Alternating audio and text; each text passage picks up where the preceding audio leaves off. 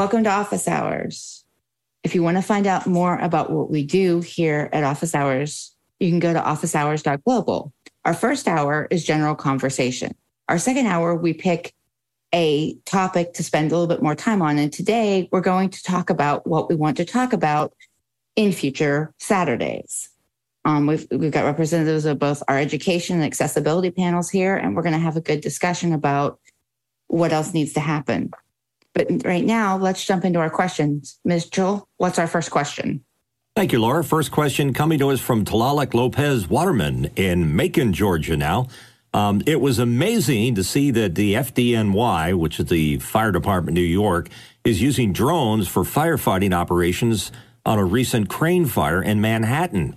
Do fire and law enforcement groups have to work under the same FAA rules for drones? Alex. Yeah, they they still have uh, regulations that they need to operate under, but they're not the same as ours. The National Fire Protection Agency or the National Fire Protection Association uh, has what they call the Public Safety Drone Program, and so there is a different set of rules and uh, a tight set of uh, drones that they're allowed to use um, to make that actually happen. So it's they do have regulations and they do have guidelines and training and certification to use those drones, uh, but it's not the same as the general FAA rules. Next question. From Rick Combs in Columbia, Tennessee. Someone from Google showed up at our church yesterday and was offering to do a 3D scan of our interior buildings and also use the Google car for our outdoor campus. What are the panel's thoughts? John Snyder? I think it's a great idea. And what it will allow you to do is have your building and layout on Google Maps so that your guests can find exactly where they need to go a lot easier, especially if you offer something like a midweek service in a random classroom. It can be very difficult for guests to find their way around a building, and having a scan of it on the internet will help them find that. Yeah.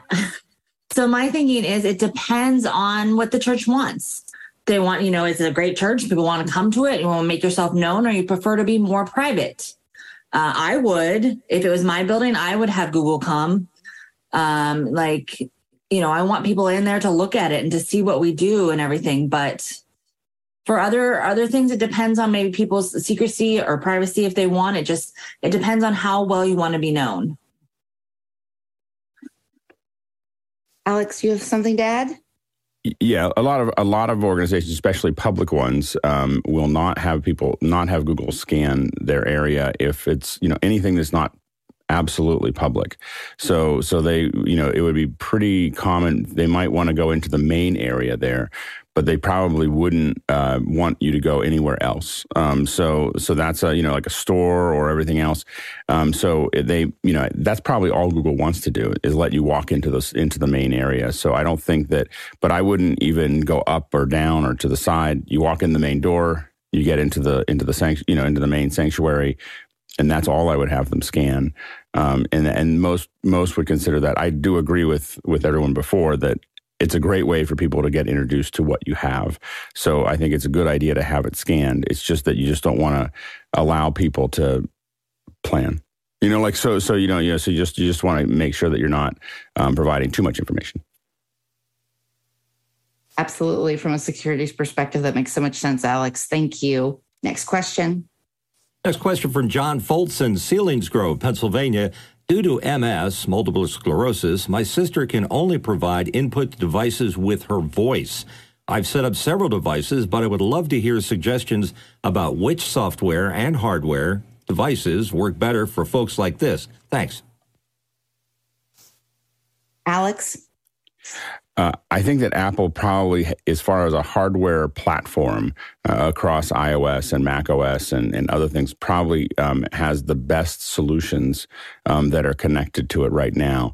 Uh, they um, Apple spends a lot of time and energy uh, making sure that their devices, um, especially for voice activation, although voice activation has gotten much better over long things. The other thing to look at is Amazon's um, uh, some a lot of Amazon's tools there are skills that you can give to your um, to your Amazon voice activated, um, you know, so the I don't, I don't, want to say the word, but, but the, the the the control device. Um, uh, so and you can build skills for it with a web interface. So you can say, I want you to do this when I say this. You can type it in and have it all there, and then it will it will it will take on those things. Now th- that can be done with Apple shortcuts as well. Skills is another way to do that, um, but you can really build some complex operations um, inside of both of those. I've I've had a lot of success with with both of those platforms. Yeah, and uh, Google's is getting much better as well. Mandy, you wanted to add something? Yes, uh, plus one to what Alex said about the Apple devices, such as the iPad, iPhone, voice control is one of those accessibility features that is built in. And what is also helpful there that I have found is that if that's putting a lot of strain on the person's voice and they may need a break from using their voice, uh, you can even add something like switch control into the mix to control the device if um, dexterity is not an issue or if dexterity is an issue of doing gestures on the screen that will actually minimize uh, you just have to push a button. And there are varying kinds of switches that can be uh, used for a jaw switch or a, a button.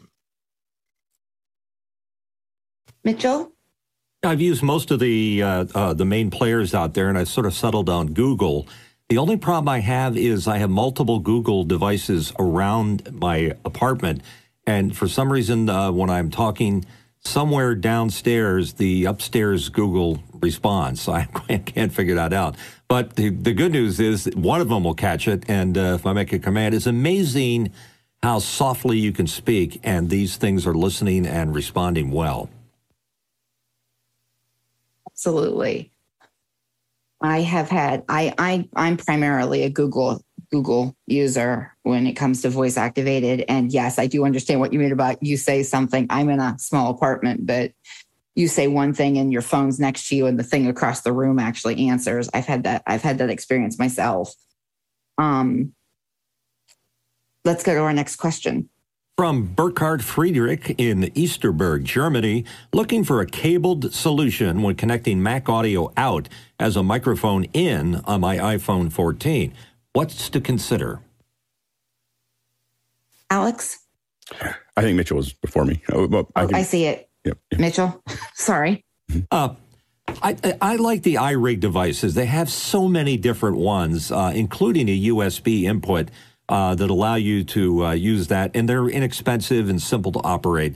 So, uh, my vote: go to the iRig website and find which one of the many they have would work best for you.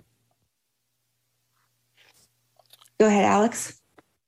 There are uh, quite a few options, so you just have to decide how professional you want the connection to be. So, um, at the base, you can you you probably will not be able to do a headphone out um, of the so if you have the, the first temptation you'll have is to take the lightning to headset adapter and get a um, TRS for your um, for your your computer and plug that into the TRRS of the laptop, but the impedance is different.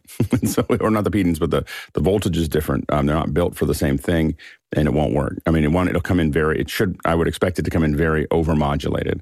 Um, so, taking something uh, the iRig that that um, uh, Mitchell talked about, you could also take something that is um, uh, the and you may be able to get that to work by the way if the headphone to there if you turn it way way down but it's probably not going to work well um, the the main thing is you want to figure out how to get again if you want to t- go up a little bit you would get something that is going to take an XLR in and something that'll do an XLR out of the computer. So that can be a pod DI um, out of your computer. Um, it's a little box that'll take the headphone jack out and turn it into XLR. Um, and then you're going to plug it into some little adapter. iRig has has those adapters that can. Um, in fact, you can take an iRig cable and plug it probably into that output and, and push it into the computer. And there's a couple different ones, but you're looking then for an XLR to headphone jack, um, which are sold on Amazon for you know not very much money. So you can you can actually make that that that work. Um, so having a little bit more control on the output there but a, but a pod di is probably what you're looking for the easiest way out. Now the really complicated way to do it is to get a really proper XLR to, I mean, USB to XLR output. Um, I use a, a very expensive uh, USB two, uh, USB pre two is how I get XLR out of my out of my uh, computers, and then you do an XLR back in um, to to that, and, and that would work well. So so you just have to decide, um, you know, how complicated you you, you want to make it. Next question. From Paul Wallace in Austin, Texas. Paul wants to know and have you discuss presenter overlay effects in Mac OS Sonoma? And there's a link to it there. John Snyder. Yeah, the presenter overlay effects in Mac are a new feature that allow you to combine your video feed with whatever you're presenting on screen. Specifically, it's designed for things like Keynote so that you can have a cutout of yourself overlaid on top of your Keynote presentation. Microsoft's had a similar thing for Microsoft Teams for a bit more than a year now. And what I've noticed with people who use it is it's very distracting. So unless you have a really good key around the person, so it doesn't um, cut them off in weird geometric shapes, um, and unless you design your content to fit around where your body is going to be on the screen, it can be really distracting for people. So just make sure you're designing your presentation or whatever you're sharing with that in mind.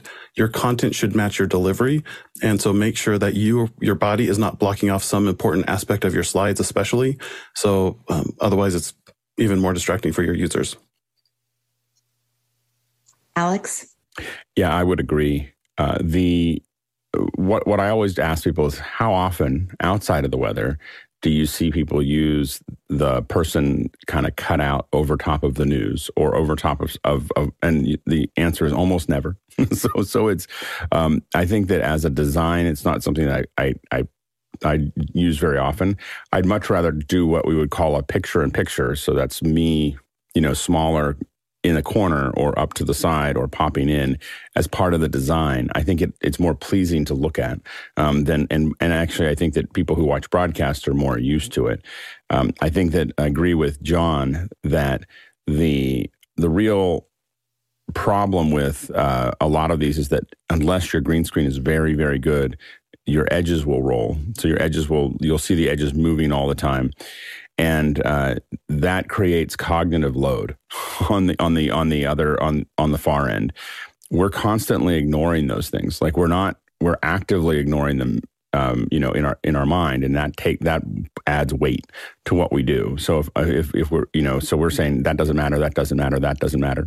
you know, so uh, but but it's it is adding weight to what we're what people are looking at. Having a good video signal that that is not something that isn't fully working um, definitely improves people's experience of that process. Yeah, and as well, um, kind of taking this from from a visual standpoint for a moment, those edges that Alex talked about for somebody who either um, has different types of visual impairments. I know with my nystagmus, sometimes I if I can tell immediately if somebody's got a um, image. I mean, now I've seen some really good. I mean, Alex has re- uh, seen some really good keyed images in this group. But if I'm anywhere else, immediately I can tell if it's if, if it's a virtual background of some way, shape, or form. And um, I'm not even epileptic, and I can't imagine with some of those edges um, how some of the epileptics feel. Next question. From John Snyder in Reno, Nevada, here in our panel. I'm trying to pull the photos library, photo library off of an old Time Machine backup from a different Mac. Time Machine keeps uh, wanting to use the backup image from my current machine. How do I pull the content I need? Go ahead, Alex. Yeah. So, John, can you explain a little bit more of the problem? Yeah, so I have I had an old Mac from five years ago, and it had my main photos library on the hard drive, and I have a time machine backup from that. I got rid of that machine when I upgraded to this Mac Mini, and I've just never gotten around to moving that photo library to this Mac Mini, and all my online backups um, are either corrupted or broken or something, and so I have some old hard drives I'm I'm going to try pulling from next. But what I tried doing is just going into Time Machine to the, I have a Time Machine backup on a NAS and just pulling up that old Mac's Time Machine. I just can't seem to get the Time Machine app to connect to that Mac. And I can't seem, you can't just like double click on a Time Machine bundle to see what's inside of it. So I'm just trying to figure out, is there a way to see Right. just that one folder and just pull one item over to a different machine. Yeah, you you have just outlined uh, why I, never use Time Machine. so, um, you know, I I uh, always want to have my files somewhere that are not in something that I can't, you know, that, that are wrapped into something that I can't get to with a general file. And I've had the same problem with Drobos, where the Drobo is, you know, the, I thought that they were great when I got into them, but they are, you know, some of them are close to failing and they are very slow and um, almost all the files are somewhere else, but there's been a handful of them I've been surprised to find there, and um, and it's but it's wrapped in something where if the Drobo dies, there's no way to get it out, you know, you know, and so I think that uh, I think that I've I, I've moved very carefully over to things that um, generally are easy to to unwrap if I need to, but I don't I don't have an answer because I don't I the the time machine I have to admit I just uh, felt was dangerous when I saw it. It- you know, outside of what you know what was there.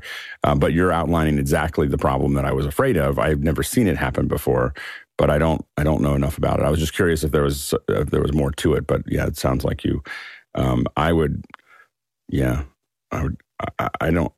I probably would take it to an Apple store. To be honest, That doesn't sound promising. I have an I have an extra Mac. I can restore the whole Mac from the time machine oh image, well, then I would definitely do that. which is I think what I have to do. I was hoping for something faster. No, no, I would definitely if you if you can get it off there, I would restore the whole thing and then pull all the files that you need and then and then be done with it. Yeah. Next question. From Douglas Carmichael, the U.S. Senate passed the AM for Every Vehicle Act to force automakers to include AM radio reception in cars. Considering the changing media and public safety landscape, do you think this is appropriate? John Snyder? I absolutely do. I've gone traveling outside of the state three times this year, and three times this year I've needed to listen to AM radio to see what was going on around me because I just didn't even know where to look for local news. Mitchell? Uh, my opinion differs slightly. I mean, what's next? They're going to mandate that we get eight track players back in our cars. Um, AM used to be the king of the airwaves. It no longer is. It's not the first choice uh, that people have. And I don't think it's because AM may or may not be in your car.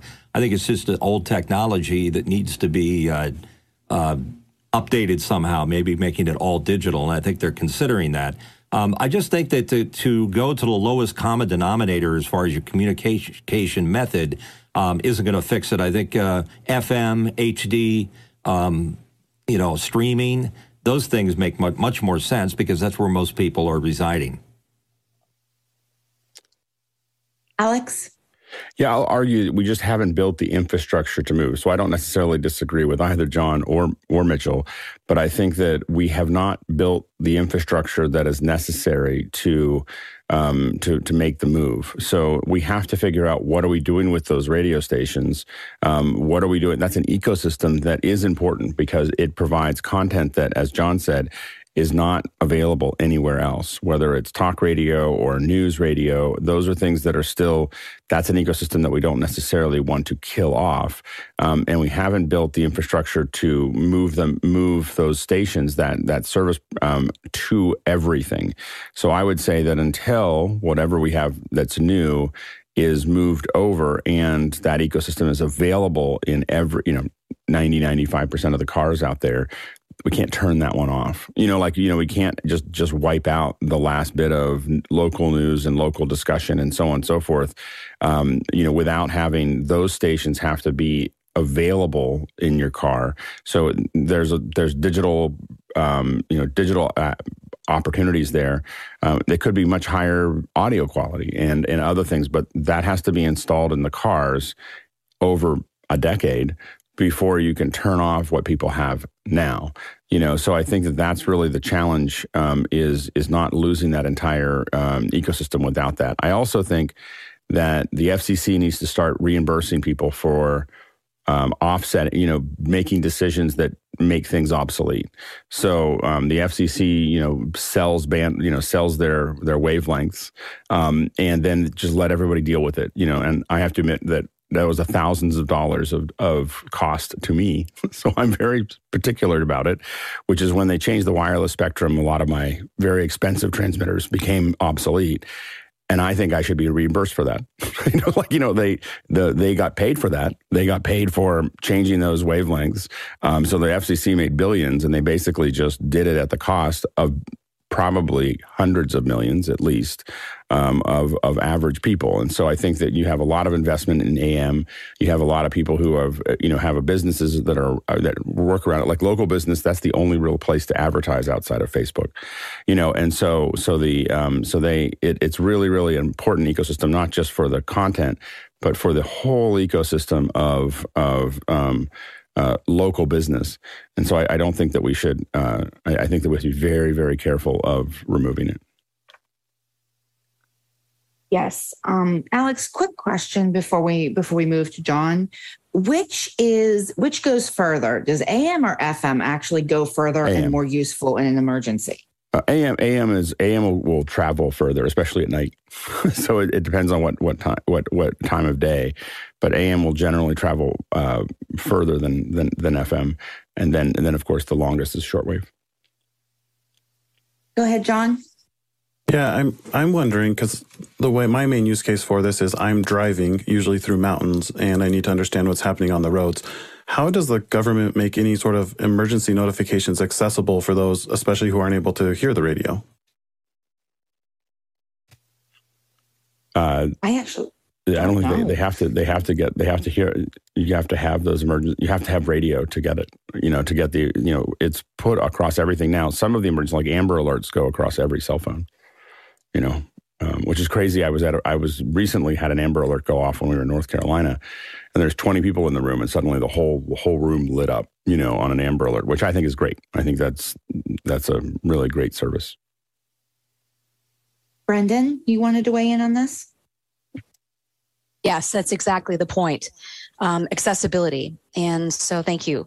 Um, I think that if the government makes a large investment of money for that sort of thing. Um, if they're talking about what they're going to do with AM frequency, they have to figure out you know how would you figure out to do you know captioning? Or how would you make that investment you know accessible to everyone? How would you improve the technology? So you know i know there's a lot of talk shows um, talk radio on am frequencies but you know that's a you know this is new technology so it's an opportunity right to add more you know better more advanced technology instead of just AM is only accessible for hearing people. Um, uh, to your point, what do the people do that can't hear that information, that emergency information? So, thank you. Absolutely. And that's the power of the conversations we're having here. Mitchell, you wanted to come back in on this? Uh, yeah, just one other thing. And if the government's listening, I'm, I'm hoping that they'll take my advice is that uh, to in, encourage uh, car dealerships or cars manufacturers uh, to keep AM radio in the cars, they're sort of building on a bad structure. I think that the FCC would be better uh, uh, to suggest an improved version of AM and then use that as the uh, thing that people should place in their cars. The problem with AM now is it's based on old technology. Um, yes, it does uh, have uh, the ability to go farther, but there's a lot more things out there. If you've ever turned your AM radio on now, every little power supply, fluorescent light, uh, wireless device is making lots of noise. Sort of like when you hear a thunderstorm approaching, you hear it, hear the static on the AM radio. It makes it very hard uh, to use it as a medium for communication. If they go all digital, that would be a good use of the FCC's time uh, and the government's time to make that transition and then make sure they put AM digital in every car that's out there. Alex, you want to finish us up on this? Yeah, I completely agree with Mitchell that we need to move forward. I'm just saying that we need to move. We need to fix it first, then we can move forward. so we can't, you know, we can't just go. We're just going to throw throw it into the into the river. so so we, it's a huge ecosystem, um, and that would destabilize many things that that I don't think we see on the surface. So the government just has to actually um, uh, be logistical about it and ha- and have the replacement completely in place before they remove the old the old thing. And that's that's all I'm saying. But I do agree with Mitchell. It'd be great to move forward. They've been talking about moving. I used to work at an AM station and they've been talking about moving AM to digital and there's technically a digital form platform for that. Um, and so the car manufacturers and everyone else just needs to they need to update. And that takes a decade. Like it's a decade of of saying this is the new format and every, what they need to do is say this is to Mitchell's point the regulation needs to be like we're going to all the radios have to have this in them. Now the problem really is is that the consumer has I mean I turn on the radio once a month maybe maybe once a year. Like I don't like I get in and immediately snap my my phone to it. So it is a, an issue that that is may may solve itself not so much with radios in the cars, but just that no one's using the radios anymore. So that's that's a that's the other the other half of this. Yes, and uh, great discussion. I want to remind our producers that you can ask questions for either hour now and then um, vote on those questions because the questions that get the most votes are what we will spend the most time on. Next question. From Paul Wallace in Austin, Texas, asking, what are some usable Bluetooth keyboards? For example, Artec, Logitech, with trackpads for smart TVs, for example, Amazon TV, Samsung, LG, etc., particularly for watching and navigating YouTube videos. I get tired of typing with my remote. My K830 is a letdown. Go ahead, Brendan. Yes. That's a great question. I was wanted to make sure I was the first one to answer that. So I've used lots of different types of keyboard over the years. And uh, as a tech person, you know, I tend to play with lots of different um, smaller types of PC, TV connectivity type of equipment, and I have played a lot around with that for quite some time. But, um, but anyway, so the, you know, there are a couple different things. If you look at the K KO, the Kodai, KODO, I, um, that player. Also, there are lots of different things that you can install that you can use. But I think right now things are streaming. But typically, um, I know that, um, you know, I have the same issue, right? I've got this keyboard that I use. Um, and this is the one, and this is the type, and it's got the pad, like you said on the side. And I, I don't really use that very often. I just, I find like it, it doesn't work very well with the cursor. Um, so I actually like this one a little bit better. This one doesn't have that trackpad, but it's a K38, or excuse me, yeah, K38. Um, and so I do have, I have a separate mouse that I use because I really don't like that trackpad. Um, you know, I think it's easier um, I think it works a little bit better, has more power. Um, so if you're willing to have two pieces of equipment to do the same thing, then that's a thought. Um, I think before, you know, we were using something like this and trying to do this with a remote control. Um, some remote controls do have the keypad set up where you can do that as opposed to like the traditional keypad on a, on a remote control. So I think that's a little easier. So there's another idea that you can do. They do have those out there. Um, so there's a couple different options. Thank you. Um, next question. Douglas Carmichael. Normally, disability equipment like wheelchairs travels with the passenger. But could the equipment for a athlete with disabilities or a sports team, for example, travel with a carnet? First, um, there's a lot of problems with the idea that in air travel that the wheelchair travels with the person. Um, that's a whole thing. But um, for the for for the Paralympic teams, um, this could be an interesting discussion. Alex, what do you think? Uh, for larger teams, this is managed by, by, someone who probably is managing it with a carnet. Uh, you can send, you can protect anything with a carnet. I think we we had a uh, boomerang in here yesterday, and they said that that the smallest thing that they had seen someone carnet was a fire extinguisher for twenty dollars. so, so they, so anything can can be carneted um, for travel. I think that generally um, you're you're not going to be for the average person they're not going to be um, encumbered by uh, this it would be considered a personal effect it's not they're not as worried that someone's going to bring one unless you bring lots of them. Um, and then the other uh, thing is generally if you're a team uh, you will um, you'll have a, uh, someone working on that those logistics. And so it, it, it wouldn't necessarily uh, be something that would affect you directly. And quite often, when they move sports teams like that around, they've got months and months and months of planning into it. And uh, yeah, I mean, also for for uh, for most people who are doing stuff, there are ship, freight forwarders or shippers that will mm-hmm. manage this for you. We mentioned it in passing uh, yesterday. Uh, we use a company called Rock-It, um, and uh, and that is the the kind of the state of the art. You know, it's not the cheapest version, but it is a. Um, but that's the you know. But a lot of companies use companies like that, like Rock-It, um, to move their gear around. That way, someone just shows up, they put it in your car, it goes away, it shows up on a pallet somewhere, um, and amazingly, it will show up on time. I've had. Um, a, you know, four or five pallets be delivered in three feet of snow in Davos uh, to the minute. so so it's nice. um, those nice. it's not just that they manage the the the um, the process they they are very precise on time yeah brendan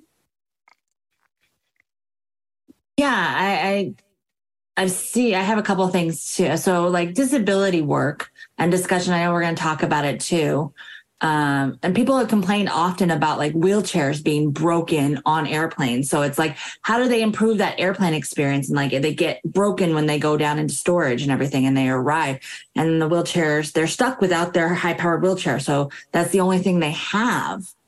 So that's an interesting point. And I, you know, I, maybe that's something, you know, we've had those experiences of people getting their wheelchair broken. So maybe like it might be a discussion for using like that service, the carnet service uh, something someone who's more careful with equipment like these guys are obviously are that way maybe there's specific disability equipment that a carnet could do and, and that way they don't have to have it fixed or anything um, when they go to the airport Alex, can you correct me? But there's a difference between Carnet and the freight forwarder like Rock. Yeah. The, Am I the, wrong about that? Can you deviate yeah. that a little bit for us?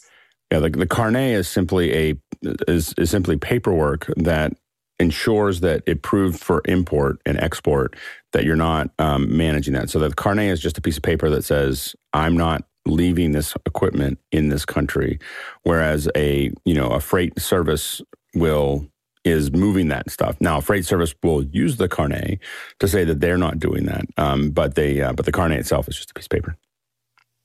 Thank you. I, I thought maybe those terms were getting used interchangeably. Let's go to the next question. From Andy Kokendorfer from Viera, Florida.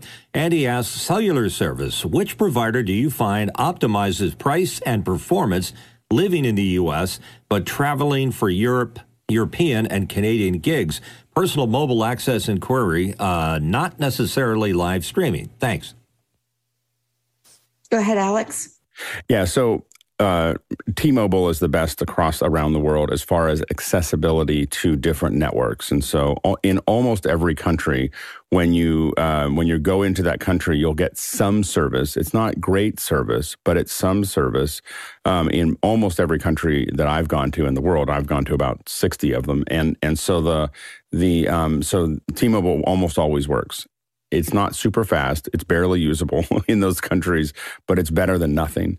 Um, so, so it, as far as getting texts and basic emails and that type of thing, it's really, really useful.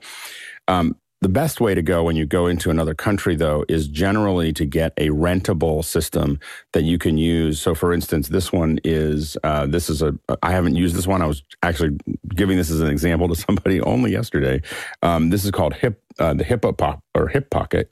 Um, I've used ones like this in Japan, and what this does is you just it's a Wi-Fi access point um, that you can rent per day or, or, per week or per month that you just put in your backpack or you put in your pocket and it now gives you now it's not a cellular connection. You can't make you, you can make phone calls with FaceTime or Messenger or, or those types of things but you, you can't make a, a regular cell, cellular call but oftentimes these are very fast. They're 100 megs a second. I mean, they're very they're they're they tend to be very good um, services, and uh, then you just you'll you'll you're using their cellular, it's very hard to get um, i don't know it's very hard but it's, i found it to be very challenging to get short-term sims in other countries um, there are some countries that especially in africa that it's actually not that hard where you can get those sims and you can prepay them um, and then you just swap them out on your phone um, but once you get to Europe or Asia, a lot of times those are not as uh, readily available, and they want you to be in a long-term uh, contract. Um, so prepaid SIMs are one way to are one way to solve that, and just swap the SIM when you get to the country. Then you also have a local phone number for people that are there. Um, when you have two SIMs, which a lot of phones now have, you can have both both of those um, available to you. A lot of times, I generally have more than one phone uh, with me, so I, I usually put one of them on a local SIM. Um, but you have to do prepaid. Um, you can't do a regular one, and usually the performance on the prepaid ones aren't as good. So they're good for giving people a local phone number to call you or text you. They're not great for anything that takes more more work. If you really want performance to do video streaming or to do Zooms or other things, then you really want to look at one of these portable Wi-Fi uh, hotspots. Um, Go ahead, Brendan. Yeah, I just want to throw it out there. I again talking about T-Mobile. I have T-Mobile, and I think it works pretty well. And and a good thing I know.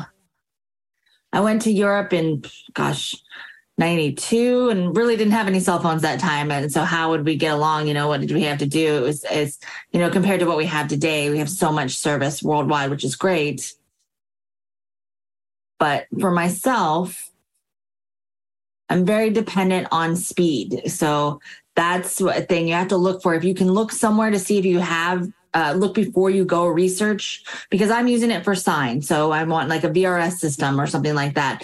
So you have to, you know, can you call even like a VRS service, a video relay interpreter service in a different country? You just just something to think about about speed and, and research before you go.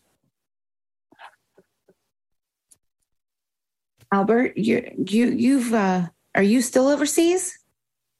Uh yeah, I'm still overseas. Uh, I'm in South Korea right now, and uh, that's a so it's very relevant question. Uh, I was actually looking up how how to figure that out uh, while I'm staying in Korea. How am I gonna make calls and things like that? And I use T-Mobile T-Mobile as well.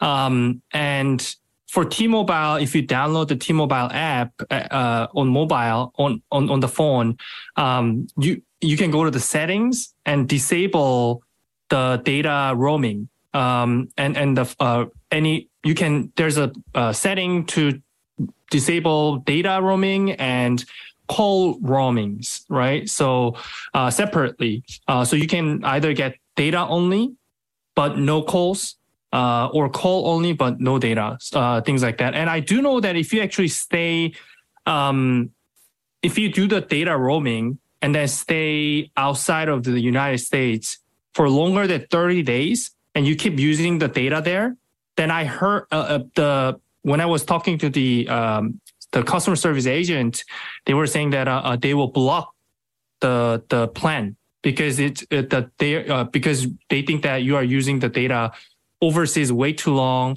Uh, you know, I, apparently that's the policy. So, um, what I usually do is I don't. I actually disable the data stream, uh, data roaming, and um, uh, and and I just turn on. I, I just connect to Wi-Fi, um, and after connecting Wi-Fi, I connect to V. Uh, I, I use VPN to connect uh, connect to the US uh, uh, US location uh, server, and that allows me to make a Wi-Fi calling. Um, so it's a it's a calling through the Wi-Fi. Uh, you, so I don't get any kind of you know uh, international charges, call, phone call charges, and um, uh, and and it shows in the Wi-Fi that I because I'm going through the server of the U.S. It shows that I'm in the United States, so I don't get any international charges. Um, but also, T-Mobile has a really good plan for for South Korea, for example. Um, as soon as I arrived at the airport, T-Mobile found a uh, data connection. Um, I think T-Mobile signs uh, has a partnerships with the different countries te- uh, telecommunication uh, companies, and then um, once you arrive there and then you turn the data um, cell phone services, then you just get automatically connected to one of that com- uh, country's partnered uh, companies to T-Mobile. So I was connected to uh, SK Telecom, which is a, a partner company um, to T-Mobile, and I was able to use data. Uh, I think for me, I was allowed five gigabytes, um, and that was pretty uh, good enough uh, for me. Um, and then for for the first day, um, I do also know that there are other options like Google Fi. Um, Google Fi is a also popular option. Um, you can make a local uh, phone numbers for different countries. Um, I do know. I, I did also look up uh, Starlink by uh, Elon Musk. Um, so uh, uh, that one is really popular, I think, especially for um, digital nomads or people who uh, have a van life. So you know, like uh, they get a satellite um, uh, dish, and then it connects to the Starlink uh, uh, Wi-Fi, and uh, it's it doesn't cover uh, everywhere in the world yet, as far as I know, but it actually covers pretty a lot of different places when I checked, um, including South Korea, some Asian countries. Um, and I do, I do hope that that actually kind of like uh, uh becomes more popular so that, um, you know, everyone has internet connection, uh, whether they are in the rural areas uh, or um, uh, any regions. Um, and also, we talked about uh, like physical SIMs, but I, I I wanted to add to that because my phone is iPhone 14, uh, and I think from iPhone 14, um, there's a it's a eSIM eSIM cards. So um, you don't actually have the physical SIM cards, and the slot that you, you can put in the eSIM uh, the SIM SIM card. Uh, it's it's it's not uh, it doesn't get opened up, so um, it's locked. So you can you cannot use physical SIMs for that. But um, so but good thing is that you can uh, go to the settings and then um, register a eSIM. So you just need to buy the eSIM from that count the, the country that you're visiting. Um, you know, if there's a, like a prepaid card, a prepaid uh, eSIM that you can uh, purchase that, and then you just need to scan it with the you know like they give you a coupon uh, like a uh, QR code and then you scan it and then iPhone automatically registers it. And it basically stores two SIM cards, right? For me, one United States and then one South Korea. So I use two phone numbers in one phone.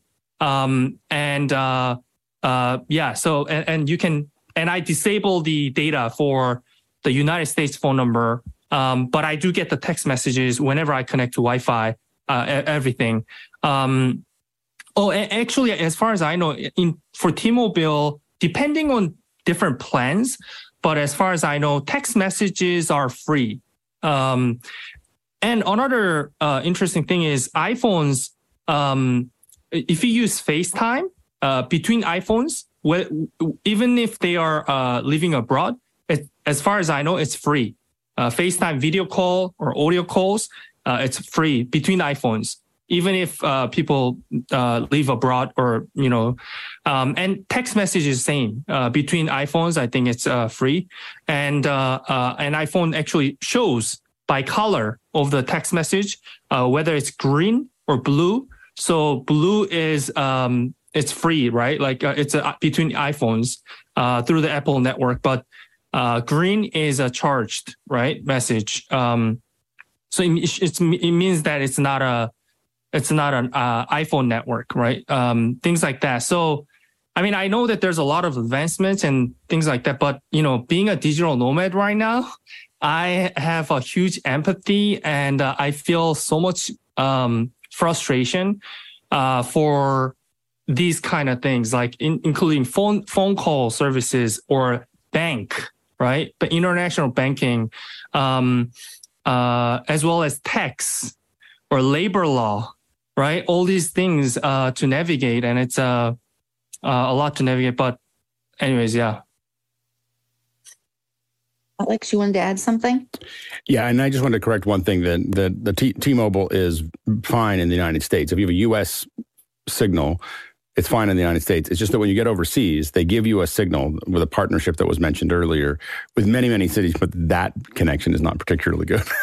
so, um, you know, so it, it's there as it's serviceable, but not great.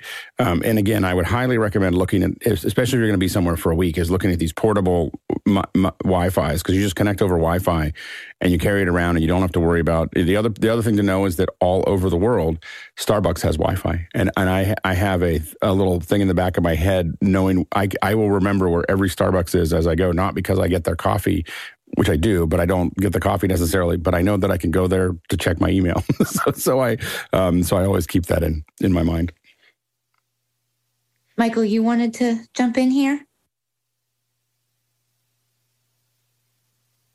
Yeah, I think uh, I wasn't thinking about that actually, that question till now that you all mentioned it.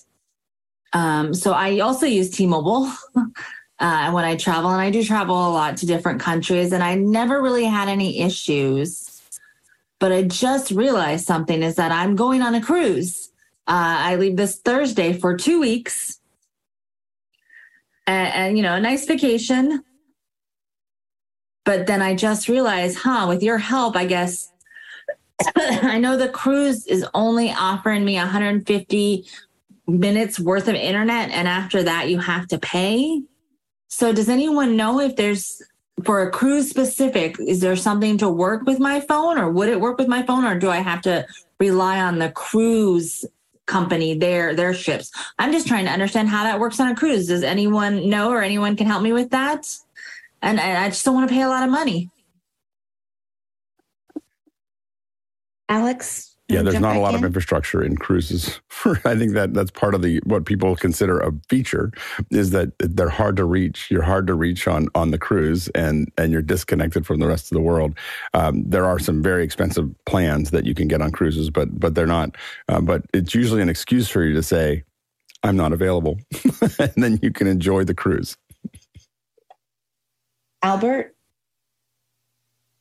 Yeah, um, I think that's where Starlink is actually pretty um, uh, excel, excelling. Um, so like a, they have a maritime plan. So a lot of like ships or yachts or um, you know they have a, a maritime plan. Uh, plan you can get the satellite for that for for uh, while you're on the ocean, and then uh, um, they uh, connect you to uh, internet. Um, I heard that it's pretty good. Um, but it also depends on the weather condition and and uh, where you are. Um, and but I think I think I heard that uh, I also know that like uh, uh, cruise ships or container ships use this uh, uh Starlink a lot. Uh, so they have uh, they give Wi-Fi to the um, the crew in the in the ship. but I don't know about like a different cruise companies and how they use uh, they they connect the Wi-Fi. But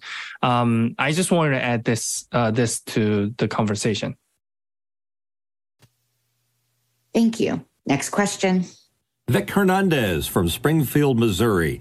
Room treatment to mitigate any potential audio issues that may be arising. What about a second hour on producing outdoor events with the best possible audio? This is helpful.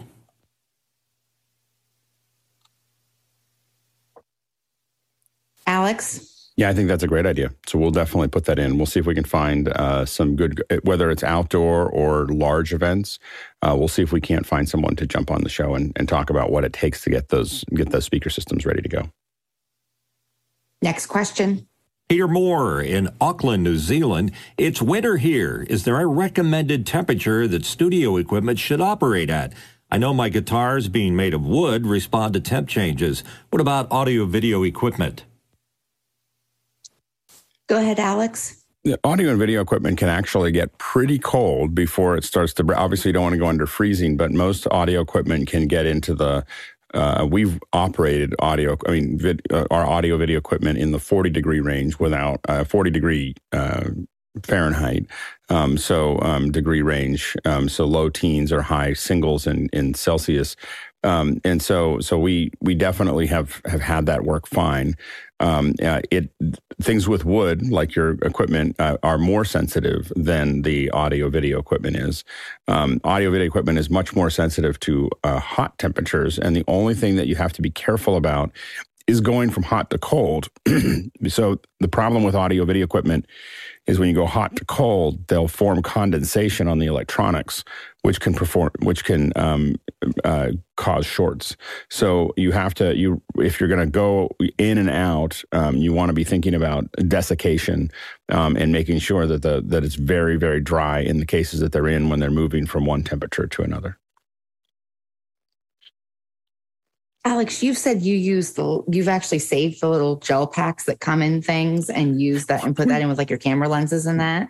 Yeah, I, I I don't have it now, but I used to have a jar. Every time I got desiccation, I just throw the desiccators in a jar and keep them all together so that I could always throw them in things. Now, when we put it in equipment, you can buy big jars of desiccators and put them in these little things and stick them inside the equipment. And so there's and they're they're the the uh, the desiccation tablets themselves are much larger, which is nice because they don't get into everything. so, so they, um, and then you can take them, you can put them into something, dry it out, and you can actually bake them. Um, put them in a, in a regular oven and bake them, and it'll take all the water out of it again, and they'll change color, and then you can use them again. So there's there's reu- reusable ones as well. But I I figure I'm not going to why throw away the desiccation when I can just uh, put it in a somewhere and, and use it if I need to, because we used to use it a lot.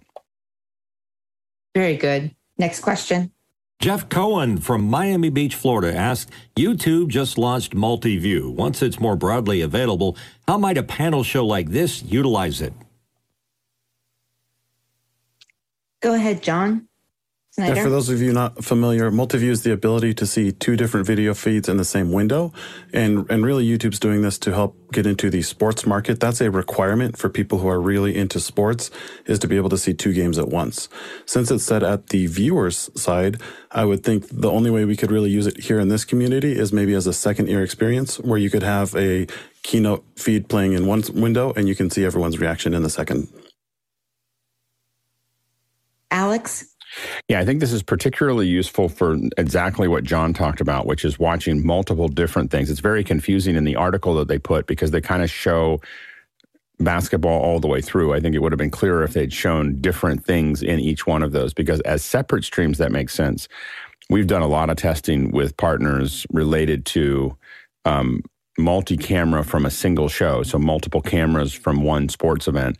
And we found that the drop off after about five minutes back to program was dramatic. You know, so uh, over 90% of the viewers and sometimes 95% of the viewers will stop watching multi view of a single game and go back to the curated program um, within within 10 minutes you know because it's just too much work they just want to sit and watch watch the film. Um, and so we've seen Verizon do this, and a, lot of others have, have made these multi angles available, and no one actually really uses them. Alex, would this be something that would be helpful? Like we've talked about having two different languages of ASL offered at the same time the, of, of sign language. Could, the, could it be selectable? Like we could send yeah. it out to just the office hours page and then it would be selectable? It could be. I mean, I, I, think that we'd have to look at it. I think this is for YouTube TV. I don't think this is for YouTube itself. Um, so uh, those are similar architectures, but not the same. So I don't same. know. I don't think that this feature is something that we're going to see on YouTube until it really solves itself inside of YouTube TV. It's, it solves a real problem for YouTube TV. It creates a lot of problems for YouTube because allowing everybody to do that is different than having um, it work within the the verticals that they that they have there. So I, I, think that it would be unlikely that they would make it uh, available. Maybe I could be wrong though. I mean, I have no no idea. Yep. Thank you. Next question. Douglas Carmichael asking Teradek offers a dedicated cellular data plan that is geared towards streaming. Would a plan like this have any advantages to a generic mobile virtual network operator or direct operator sold plan? Go ahead, Alex. Yeah, it's a lot simpler to manage uh, if you let somebody else do it. So we use a LiveU often, and in that LiveU, uh, it has it. They manage the data plan for us. Managing a lot of data flexibly over multiple locations um, is something that is is not trivial.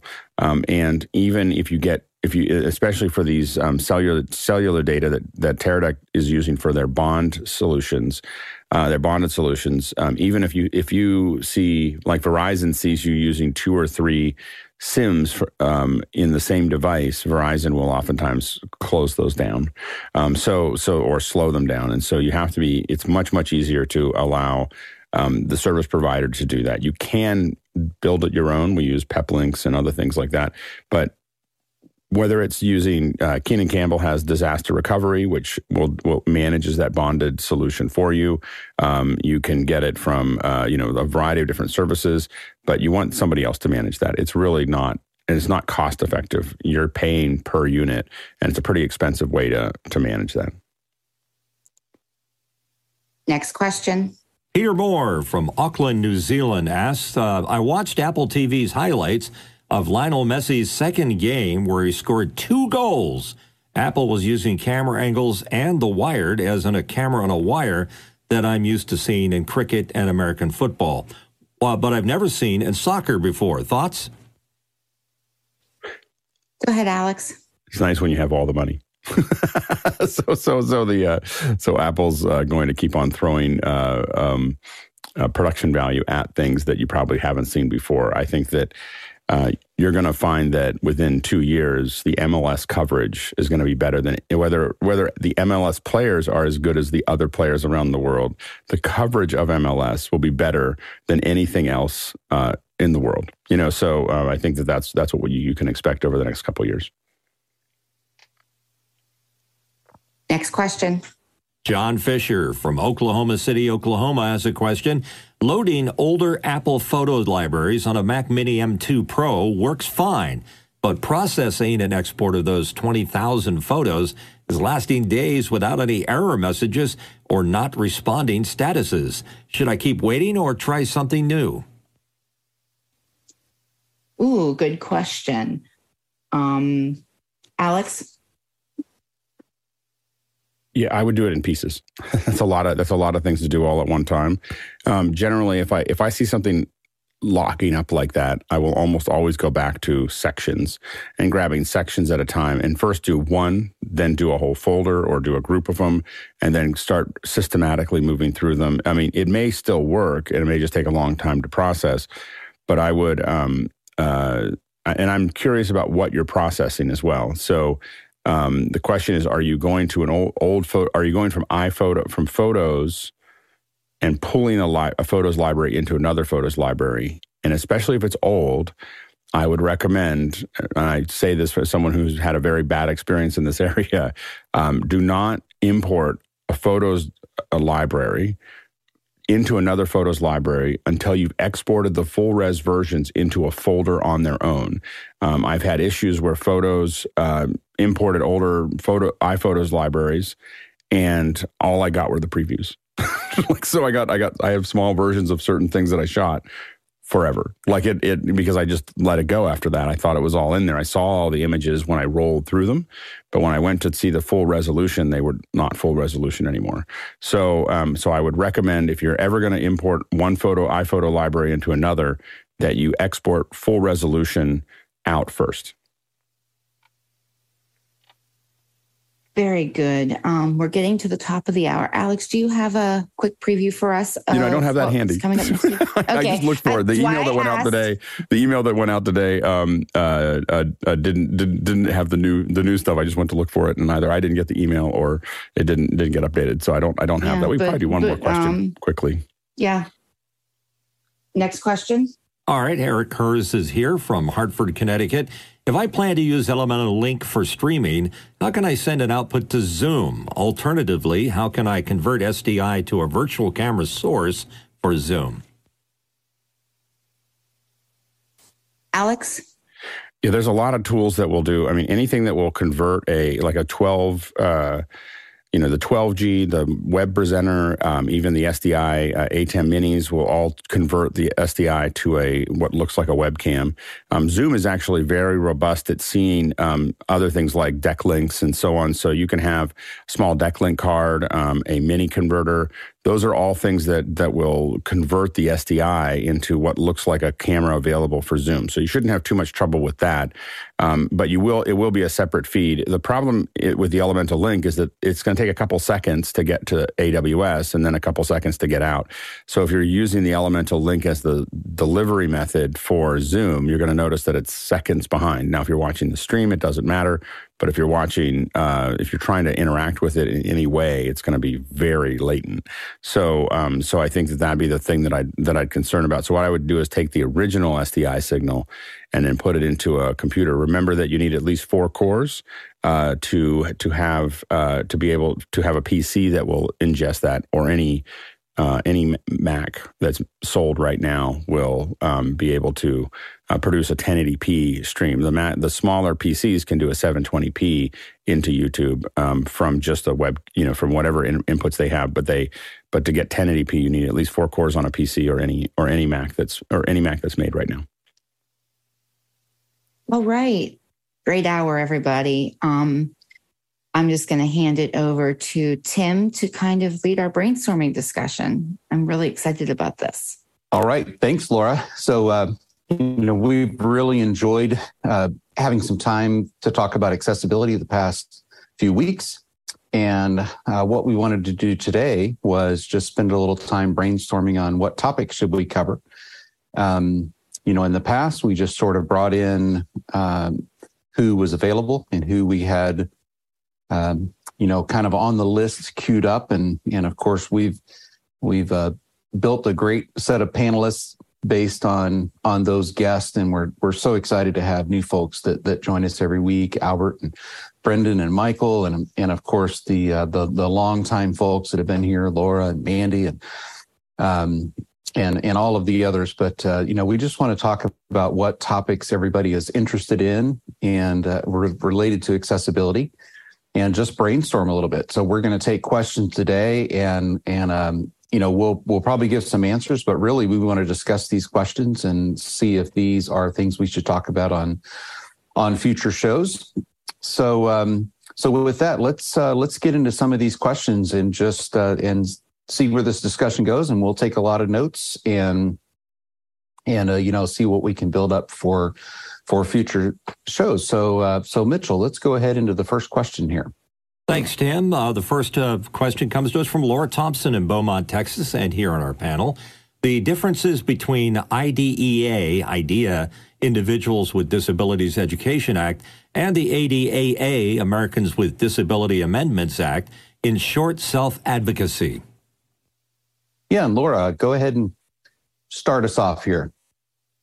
This there is a um, graphic out there that I love that says IDA, IDEA equals success, ADA equals access. And I think sometimes our um, IEP and 504 students are shortchanged by our school system because they don't understand when they get out of K through 12 what advocacy looks like, what they how to how to articulate what necessarily what they need. And I I could be wrong. This panel could be absolutely have a different opinion, which I'm absolutely happy to hear. But I think it would be a really good um, discussion about what those differences in in the way those things function are.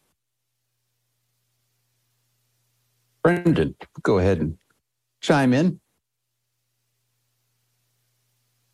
Yeah, that's a great discussion. I think there's many things, there's different perspectives on those two laws. Really, it's three the IDA and then uh, the ADA, and also the different, the ADAA. So I think that's definitely something we can get into and we can have a great, robust discussion there. I, am an advocate myself. I, you know, I advocate for my own rights. And I, you know, I, I did that through all throughout all of high school.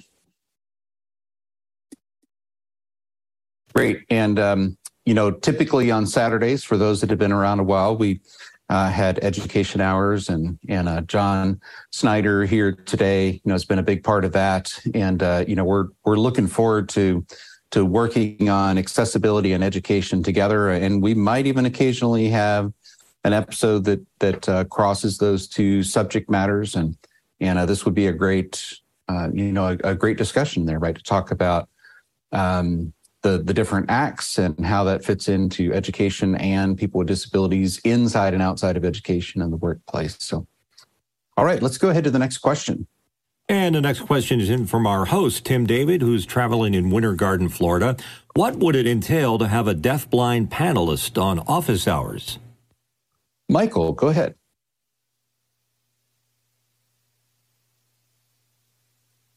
Okay. Well, for office hours, uh, obviously we're through Zoom. We're using Zoom. If so, then the deaf-blind person would need an interpreter with them physically. Uh, that's the only solution. Sometimes they would have to have two interpreters one for pro tactile, which is signing on the back and kind of showing what they're looking at, showing more of the atmosphere, what's the surroundings doing. And then someone signing tactically, which is signing over or under the person's hand to be saying what's what's being said. So that's the only solution. And I have seen it done on Zoom, but the interpreters have to be in the room. Um, I'm at a conference this week, and uh, it's the telecommunications for Deaf uh, TDI conference, and they they did a panel this morning on uh, deaf blind, and uh, it it was fascinating to watch, and you know just just see what was involved, and of course the the panelists were amazing. You know, just hearing their experiences and and uh, their content. And uh, you know, I I encourage everybody if you ever get a chance to, you know, go to a, a disability conference and watch people with all disabilities, of course, but um, uh, you know, with when uh, someone has a dual sensory disability, um, you know, the experience of just watching what they have to do to receive information, to convey information, uh, is just a great learning experience for all of us. So, all right, let's go ahead to the next question. I think uh, uh, Brendan Gilbert from Fort Worth, Texas, has a question. Challenges of disabled people in attaining leadership positions due to accessibility, accommodations, or perception issues. All right, John. I feel like accessibility in the workplace is almost a, a, recurring theme that you could have multiple times throughout the year. I also would be really interested to hear a conversation on how um, do you be a great leader, in, especially if you are a leader with a disability and you have direct reports who are who don't have that, and how do you manage that relationship? Because I I imagine it's incredibly challenging. Thanks, John. Um, let's go over to Brendan. So obviously, I wrote this and I asked it. Uh, the reason being is I noticed there are there's not enough leadership people with disabilities who have leadership because we don't ha- the, we want that to have that more and like at the executive level or the cfo ceo level if it's a big company they don't have people with disability there might be a few people one or two but they're not uh, and, and these are like significant disabilities for people who um, you know, we have at Microsoft, we have a chief executive officer uh, who has a disability, but she can speak well.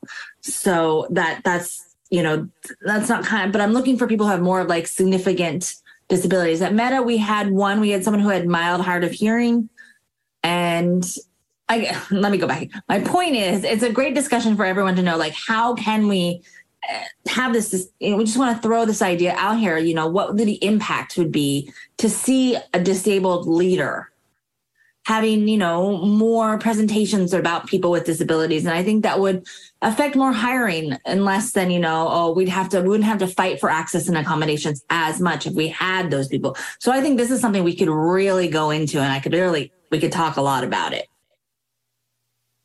Excellent. Thanks, Brendan. Uh, Michael. Uh, before I answer that question, I just wanted to add one more thing, and I should have mentioned it for the previous question about deaf blind uh, inter- or deaf blind having them on the panel. One thing I noticed when I run a Zoom meeting, one of my good friends, um, they have Usher syndrome,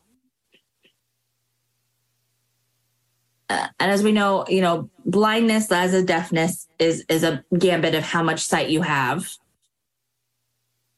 Uh, they always, as a manager, I would always say, you know, Tim wants to speak. We'd always call the people. So then they would know who to look for. So you'd always want to mention someone because in Zoom, there's so many different little boxes. You don't know who's always talking.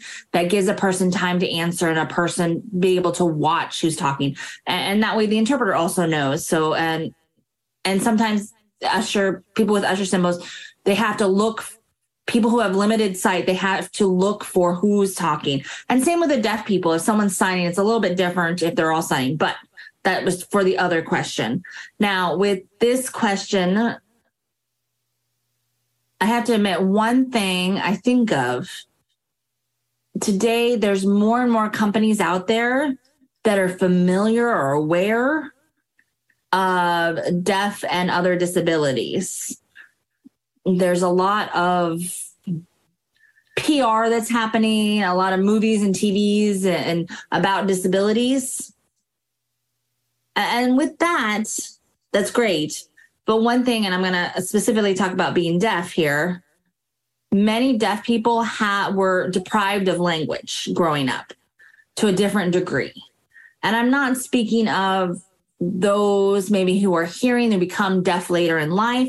I'm speaking of people who were born deaf and they've never heard any sound. Um, they're always they were language deprived, and they should be given uh, questions like in advance in in of an interview. And I think I've mentioned this before to actually have time to process the question and look and know at the interpreter. Because again, the interpreter is going to translate the question from the speaker to the language. Now, the interpreter has that process where they have to translate that from English to ASL. And so, and then I have to translate that back to what the interpreter is trying to say. And that takes up a lot of time and it's exhausting on our brains too. That's great. Thanks, Michael. Uh, go ahead, Albert. Yeah, uh, I think that um, if we are going to talk about the challenges of disabled people attaining leadership positions, um, I think we need to definitely address the um, uh, the issues after getting hired, right? Like uh, I know that there's a lot of ongoing effort in uh, HR field to hire more, you know, diversity, neurodivergent uh, candidates and uh, people with disabilities. But uh, um, if you don't, but after hiring, there doesn't seem to have much attention uh, going into setting people who are hired up for success, right? Um, and if we don't, uh, if we, if we are just hiring for the number, uh, I, I think that's not a true inclusion. And I think that's more like a, just a show, right? Just to show. And, um, so, uh, I think if you want to talk about like the challenges of how can we make, how can you help uh, disabled people attain the leadership positions, then we need to definitely address how do we set them up for success? How do we set employees with disabilities up for success?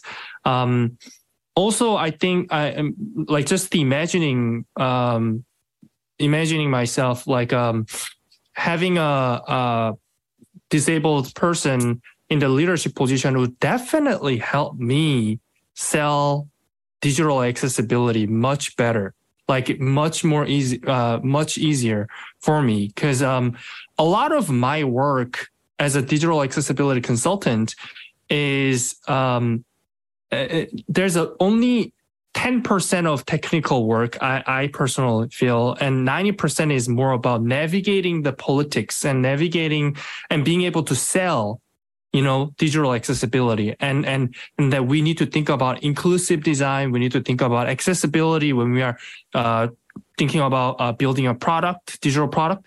So, um, and sometimes it's very hard to sell because, uh, it's hard to, uh, because the leadership doesn't have doesn't really cannot empathize with the actual experience and struggles, right?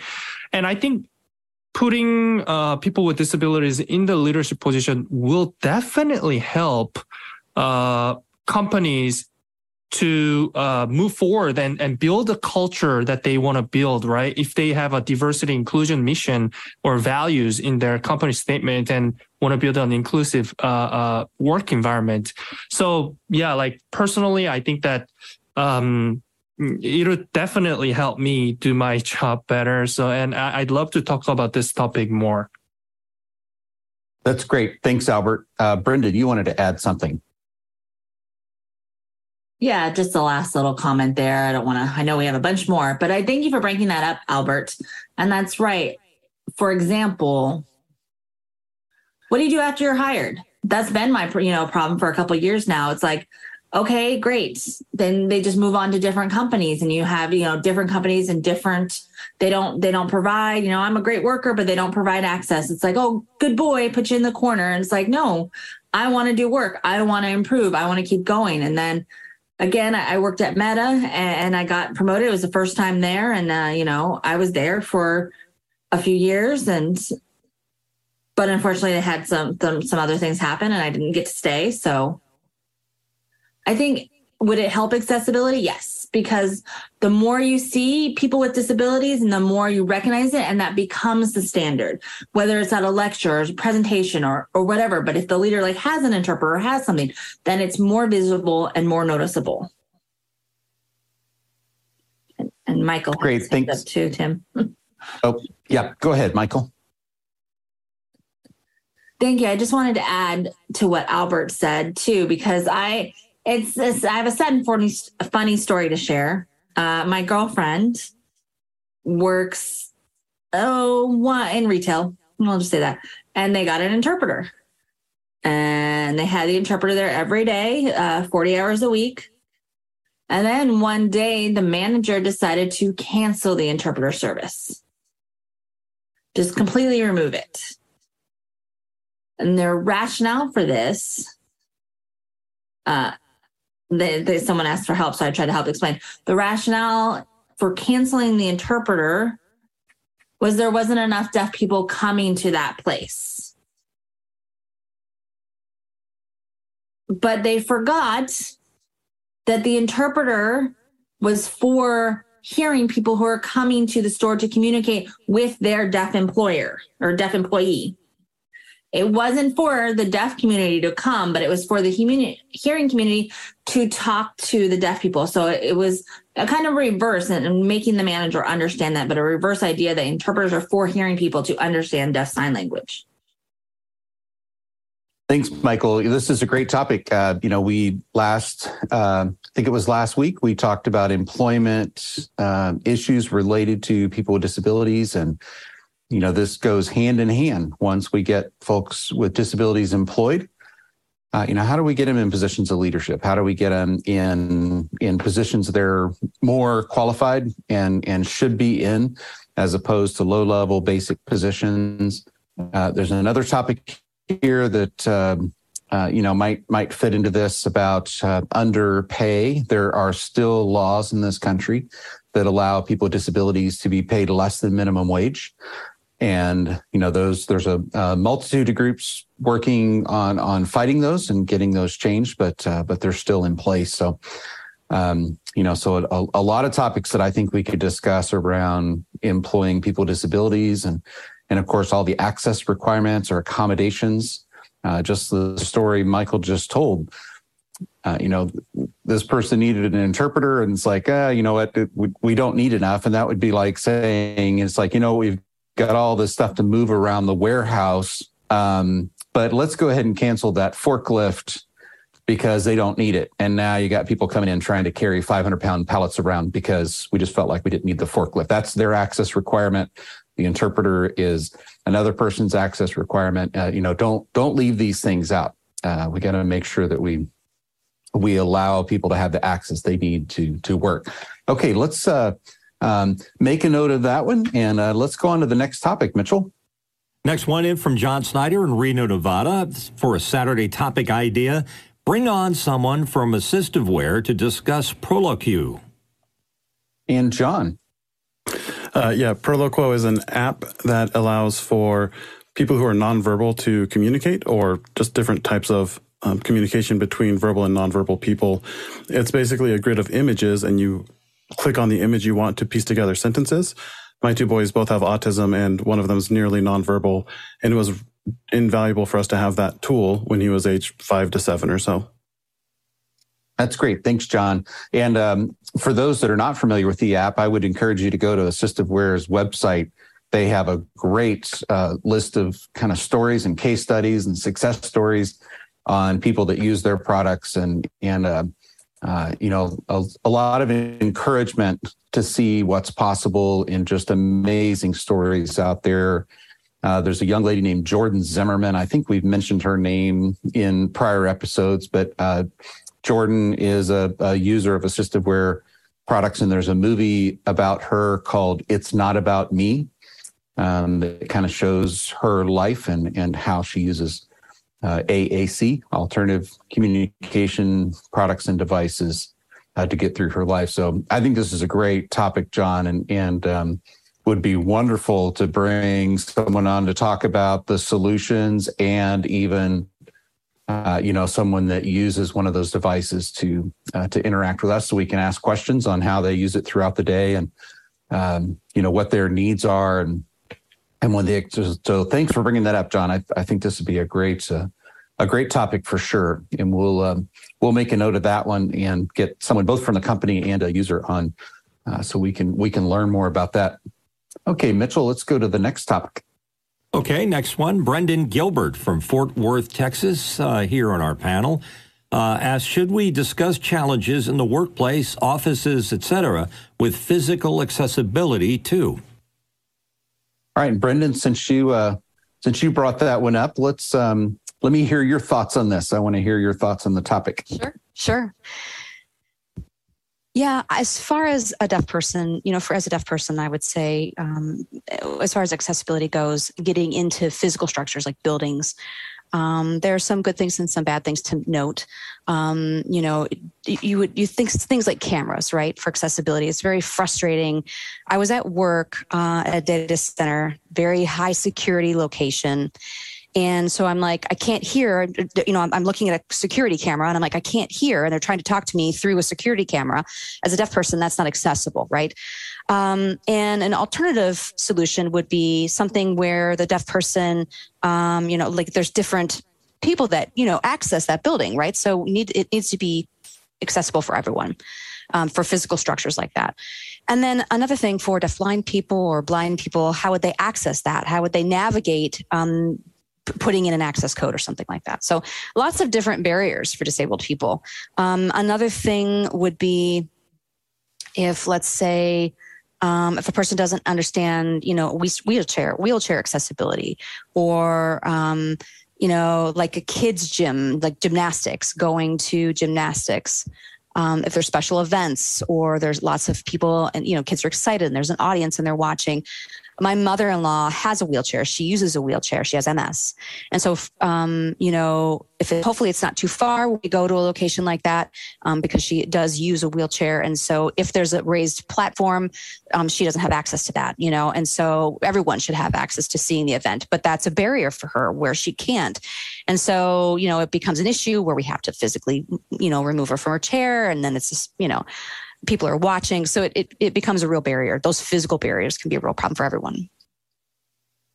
Go ahead, Albert.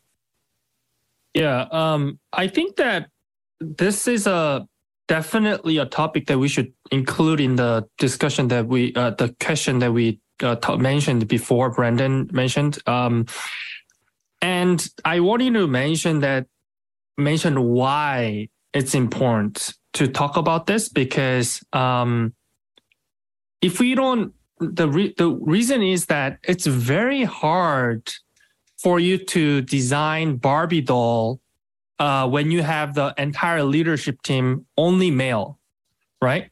Like a, a design and create a good product, right? Um, so like uh, that's why it's important. Um, uh, you know, in order there are only there's only so much that we can teach about the empathy, right, through textbook. Um, there's a, a lot more that comes from the lived experience, right? And um, and and there's the insight is very different. Um, and and let me mention why it's also important. Employee accessibility is very very important and that includes not just not just the um, physical uh, accessibility of the building, but also the software that employees use, right? Am I, are are people with disabilities able to uh, uh, employees with disabilities able to access the software? Because nowadays, all the a lot of the jobs require you know computer work as well, right? Um, and that's why for example, Microsoft, a lot of large tech companies like Microsoft, um, they don't uh, buy, they don't purchase uh, enterprise software if they are not accessible, right? Um, and also, government for for if you want to work with any government or if you want to sell your product to government, federal government or any, uh, they don't they don't buy. They require you to um, uh, uh, do accessibility testing for for and know where you are in terms of accessibility status of your product. Um, so you need to make them accessible, and the the really important thing is that how are am I gonna make an accessible product when I don't even know like what what the lived experience of employees with disability is, right? So um, that's why uh, I think this is important. Uh, including physical accessibility as well as digital accessibility. Um, and and and we need to have uh, talk more about uh, including uh, employees with disabilities in in, in the uh, workplace, and and um, you know it's just just when there are when there are more employees with disabilities in the office going through a a challenges day by day accessing the workplace then you you are able to recognize and detect what the problems are and make it better right? So um and and by doing that you you make your uh, workplace uh, uh, more accessible too right? Uh, if there's no one who's speaking up about the problem you know it, there's no uh, there's no improvement so um yeah great Thanks, Albert. Laura. Yeah, um, we could actually pull this one apart into several different topics. Um, we talked a little bit earlier. I know when Danny and Vaughn were on, they talked a little bit about um, airlines and just you know people travel for work and how how difficult that can be. Um, and then the just the basics of what the requirements on a physical space are. So we've got a, there are a couple, possibly a couple different ways we could take this one, um, breaking down the basics as well as those higher level lived experience discussions.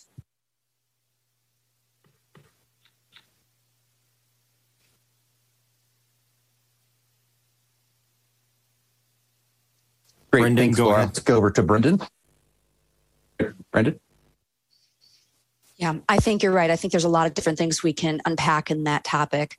Um, and I think that there's a much broader, deeper discussion about that software specific and also physical space. Um, software can be its own thing, right? There's a lot to talk about there. And physical environment as well. Things like, like you said, air travel for work. I've had experience with that. You know, people have talked about their experience with broken equipment, very narrow spaces. You know, how do you, how do people with dis- disabilities use the bathroom when they're on a flight? So uh, I think there's lots to talk about there. Um, restaurant too. We need to talk about restaurant accessibility. Um, you know, in the office, I've noticed that um, it's not as accessible for people in wheelchairs. Um, a lot of times they're very small spaces. And so, how do you navigate that small space um, to be independent for those types of activities? So, lots to talk about there. Thanks, Brendan. All right, let's go over to the next topic, Mitchell. From John Snyder in Reno, Nevada, John asked topic idea adaptive sports equipment. And John. I don't know if it fits super well into office hours, but the hospital I work for, I found out this week hosts every year an outdoor recreation adaptive sports uh, seminar where they focus on things like uh, adaptive equipment for mountain biking or rock climbing because we're up in the Lake Tahoe area. And I just thought it was some really interesting and cool gear, that kind of geeky stuff that a lot of people in the office hours community do like. I'm just curious if other people would be interested in something like that. I love that. Thanks, John. Um, Laura, go ahead and comment what you guys don't know is I almost went into adaptive physical education. Um, I my mat my bachelor's degree is in exercise science, and I almost instead of doing it with my BSK, I almost ended up doing adaptive physical education K through 12 instead of um, so I actually am relatively well acquainted with Dr. David Lorenzi, who has done a lot in this area. I might be able to reach out to him and see if he would be even willing to come in and have a talk with us.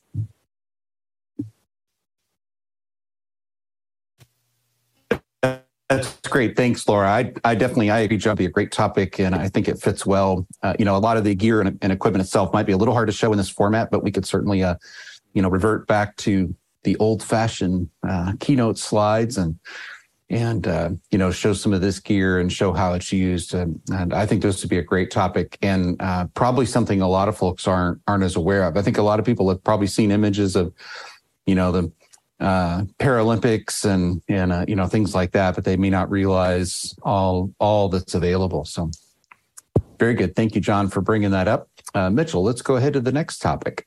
And it's Brendan Gilbert from Fort Worth, Texas, and here on our panel, should we discuss various future tech being worked on and do presentations on them, plus a quick Q&A? Example, VSL Labs English to ASL Avatar or PS5 Accessibility Joystick. All right, go ahead, Albert. Uh, I love this topic um, because I'm I'm a tech guru um, and I dig in to different uh, new technologies all the time, and uh, I'd love to talk about metaverse. Apple Vision Pro is coming, right? Um, I'd love to talk about the accessibility of the uh, AR VR um, as well as you know, including artificial intelligence like ChatGPT. Um, because if you think about it, uh, there the statistics show that that um, a lot of people with uh, mental health uh, challenges, they uh, the first thing that they do when they are trying to uh, find find out about their um, treatment is search online, right? And uh, I do imagine soon uh, all the searches will be um, uh, paired with uh, AI, right? Like ChatGPT. And if the ChatGPT is communicating a wrong medical information, for example, right, that is a huge problem. So, um, you know, things like this, I think I think it's really a good topic that we, sh- we, we can talk about many different technologies, different new products upcoming, and uh, share about well, what do we think the pro- uh, rising problems could be and how can you prevent that or if there are already existing problems how can we uh, fix that uh, as well? Um, and the impact and things like that. I, I love this topic. All right uh, go ahead brendan. Yeah albert i'm happy you love that topic. Uh, i think we would have a lot to discuss with.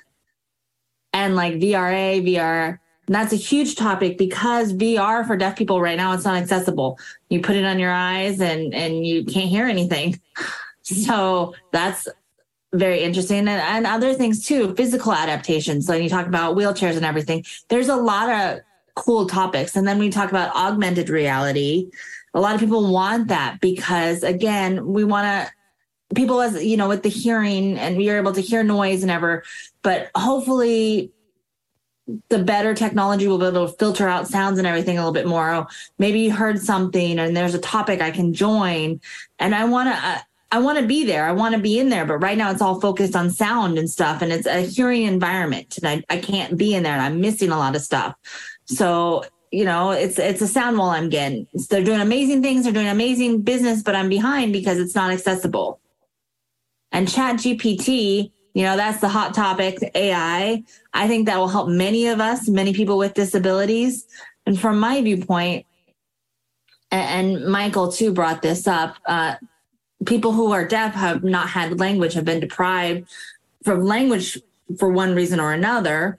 Um, and but maybe they now with Chat GPT they can write better, and they can do English uh, that's more easily understandable to someone can help with writing everything. And that's awesome. That is such a great thing that we could have. So there's a lot of discussion. I think a lot of fun we can have as well. Thanks, Brendan. And uh, Albert, you wanted to chime back in on this one?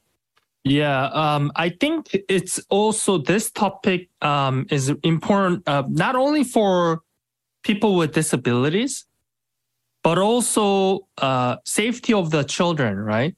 Uh, for example, I do know that uh, VR, the metaverse issue, um, there was a there's a like a space uh, created and people can network right like people can chat and hang out and it, and all the images are avatars right but then um, imagine your child uh, putting on VR set and then joining that uh, community and networking. But and then there's uh, some some guy, uh, you know, through the avatar, right? Like come and do a sexual harassment, and that actually happened. So it it it it, it actually became a an issue.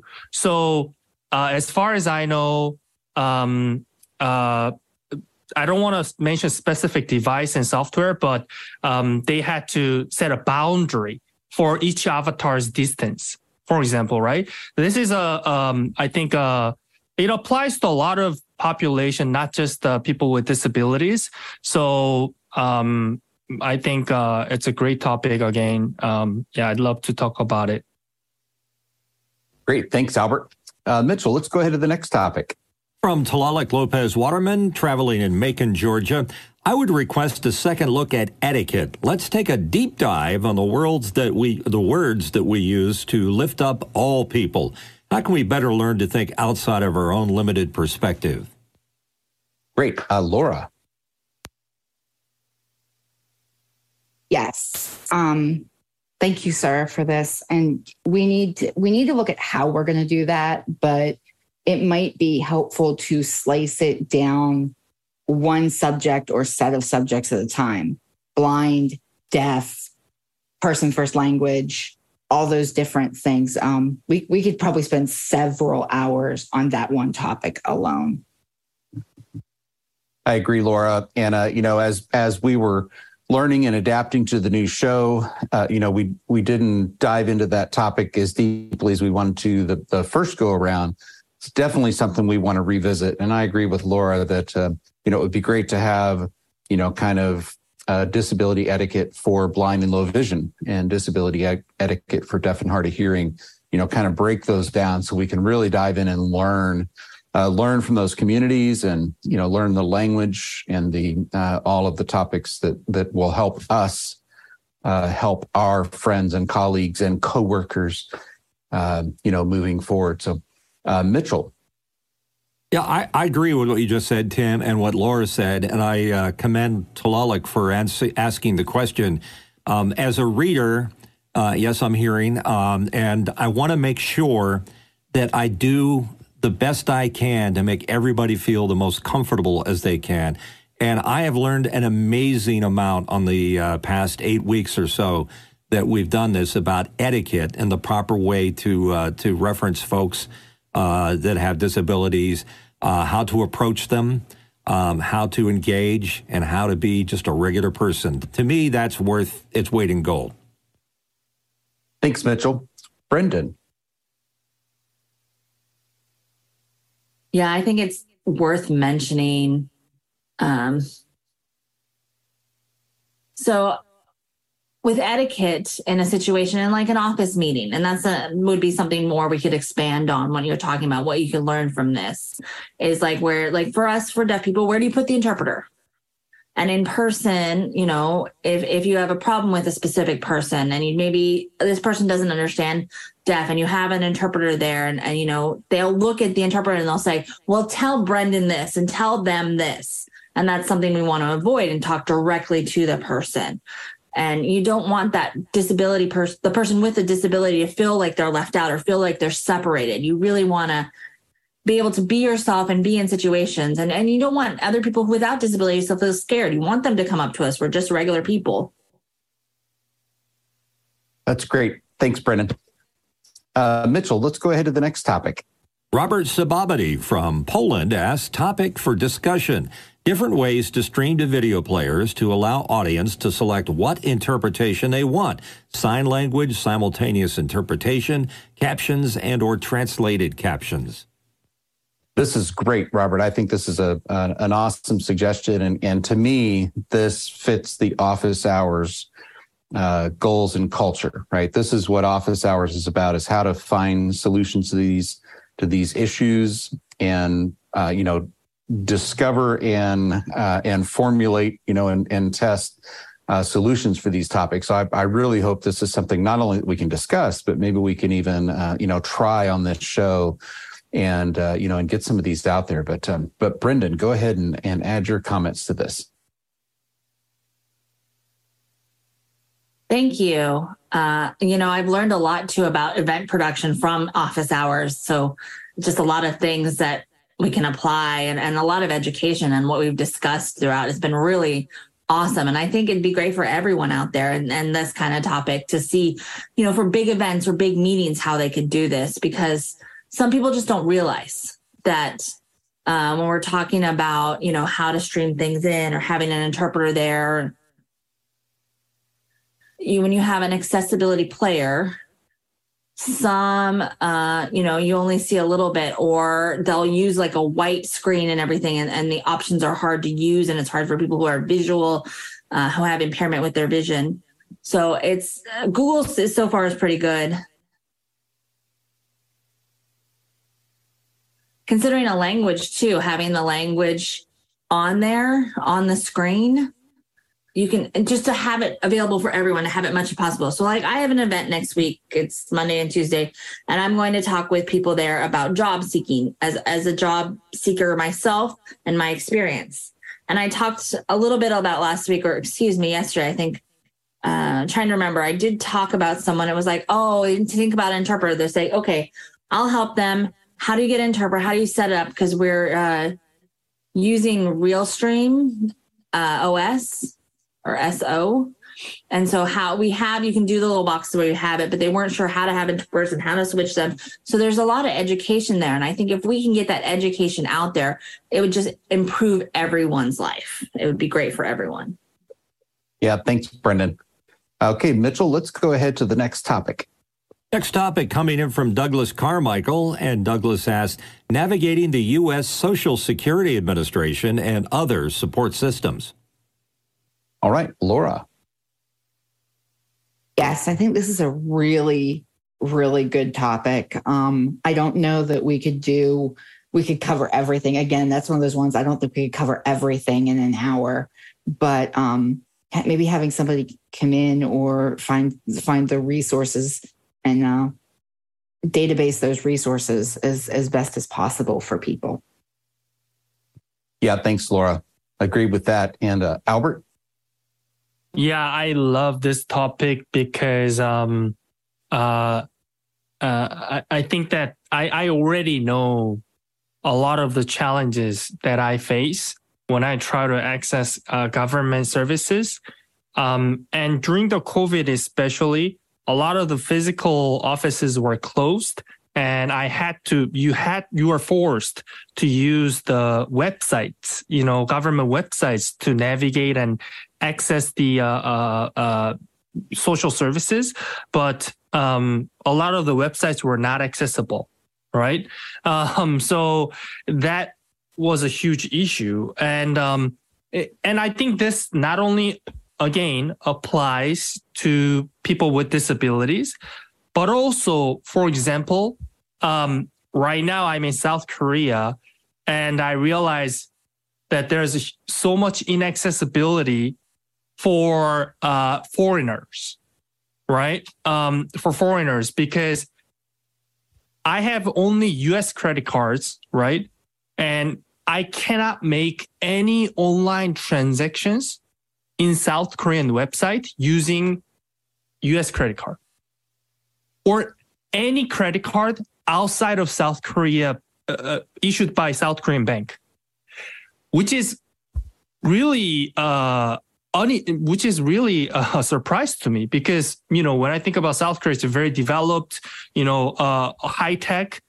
But in terms of that financial system, it's a Galapagos, right? It's like a uh, isolated, um, and and they say that the reason is because they want to prevent.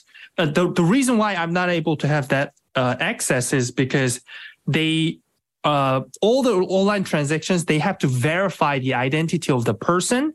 And the way they verify is uh, through the bank account or uh, mobile phone number, Korean mobile phone number. So either you get a Korean phone or you have a Korean bank, right? to be able to make online transactions. Things like this, right? Um, not only this, but also immigration wise, right? And I, I do know that a lot of the um, a lot of the discussions often uh, focus on uh, the the region, the North American region, but um, also a lot of Americans traveling to Asia or different countries, and they want to work as an expat or uh, they just want to travel as a tourist. You know, there's also a lot of uh, when when the foreigners are trying to access the government uh, system, uh, f- such as immigration office um, of different countries, there's also accessibility issues, right? And and I felt I I have that uh, with the U.S. immigration office, right? Um, and not only immigration but also education wise. And there's also conflict. For example, for schools in the United States, international students are uh, not allowed to take uh, more than um, they are required. All international students are required to take 12 units, right, per semester. But uh, what if I have a medical condition and I need I need the, to reduce the course load, right? Like things like that. But but things like this, like there's just a lot of uh, uh, challenges. Um, so, you know, we can discuss for education only. Oh, like what are the uh, how do we navigate the education system? Um, or we can also talk about immigration system um, or driver's license as well, right? Like how do we um, talk about accessibility uh, for that? Um, and yeah, I, I love this topic, and I think there's a lot to discuss. Great. Thanks, Albert. Uh, let's go over to John. I agree that this is an important topic, and I think there will be two specific challenges that we'll need to overcome. The first of which is we're a global organization, and the U.S. Um, Social Security Administration is a national organization. Secondly, even within the U.S., many of the Social Security's offices integrate with or utilize third party administrators for a lot of their different services. And that can vary wildly from state to state or even within the state. Just as one example, in the state of Nevada, if you're on Medicaid, um, you will have one of three different insurance plans, actually four now that I think about it, depending where you live. And navigating each one of those four different plans is a totally different experience. Great, John. Thanks. And uh, Brendan. As a deaf person, I would love to learn more about other countries and how they access um, those types of services. Uh, I, I, haven't traveled enough yet. I would like to, but I think that um, places like Asia, you know, I know that it's very, it would be very difficult to navigate um, to get help if I needed it. Um, also, um, with Social Security, that's an issue in the US as well. Um, like you said, different insurance companies, um, depending on where you're located. So I definitely agree that would be a challenge. So just my thought on that. Thanks, Brendan. Okay, Mitchell, let's go ahead to the next topic. Laura Thompson from Beaumont, Texas uh, suggests service dog versus emotional support animals. Great, Laura. Let's uh, let's hear for your thoughts on this. Well, um, let's just kind of start with the idea that they are two different things. Emotional support animals do not have public access rights. Um, people understanding what those are, you know, what's the difference between an emotional support animal and a service dog, hearing dog, um, dog guide. Guide dog is actually a registered trademark. Um, so just kind of and there's etiquette around those. Like i i could sit here and tell both great stories and horror stories. My my favorite horror story very quickly is that going through the tsa in one particular airport every time i took my guide through they would ask me to do something ridiculous with the dog. One time it was can you take the dog's leash off and hold them by the harness alone? Um, dog was going to slip out of that really fast out of the fact he was well trained because they thought there was metal. I'm like, it's a rigid harness. The entirety of the handle of the harness under the wrap leather is metal. And the, the TSA, the TSA agents' eyes just about bugged out their head when I said that. Taking the le- the leather leash off that only the clip is metal is not going to fix our metal detector problem. Um, I've had them try to put me through the full body scanner with the dog, and and had a. Uh, so yeah, there's just a lot of different things about and emotional support animals don't have to be public access trained, and it's such a there's just so much misinformation out there about this entire subject. Great. Thanks, Laura. And, and, you know, you, you come back to travel again, right? Travel keeps coming up. And I, I think, um, you know, not only is this topic great, it just reinforces the need for to discuss travel and, and all that's involved with that. Uh, Mitchell. Yeah, I agree with uh, what Laura was Laura was talking about. The gigantic difference between service dog and emotional support animals.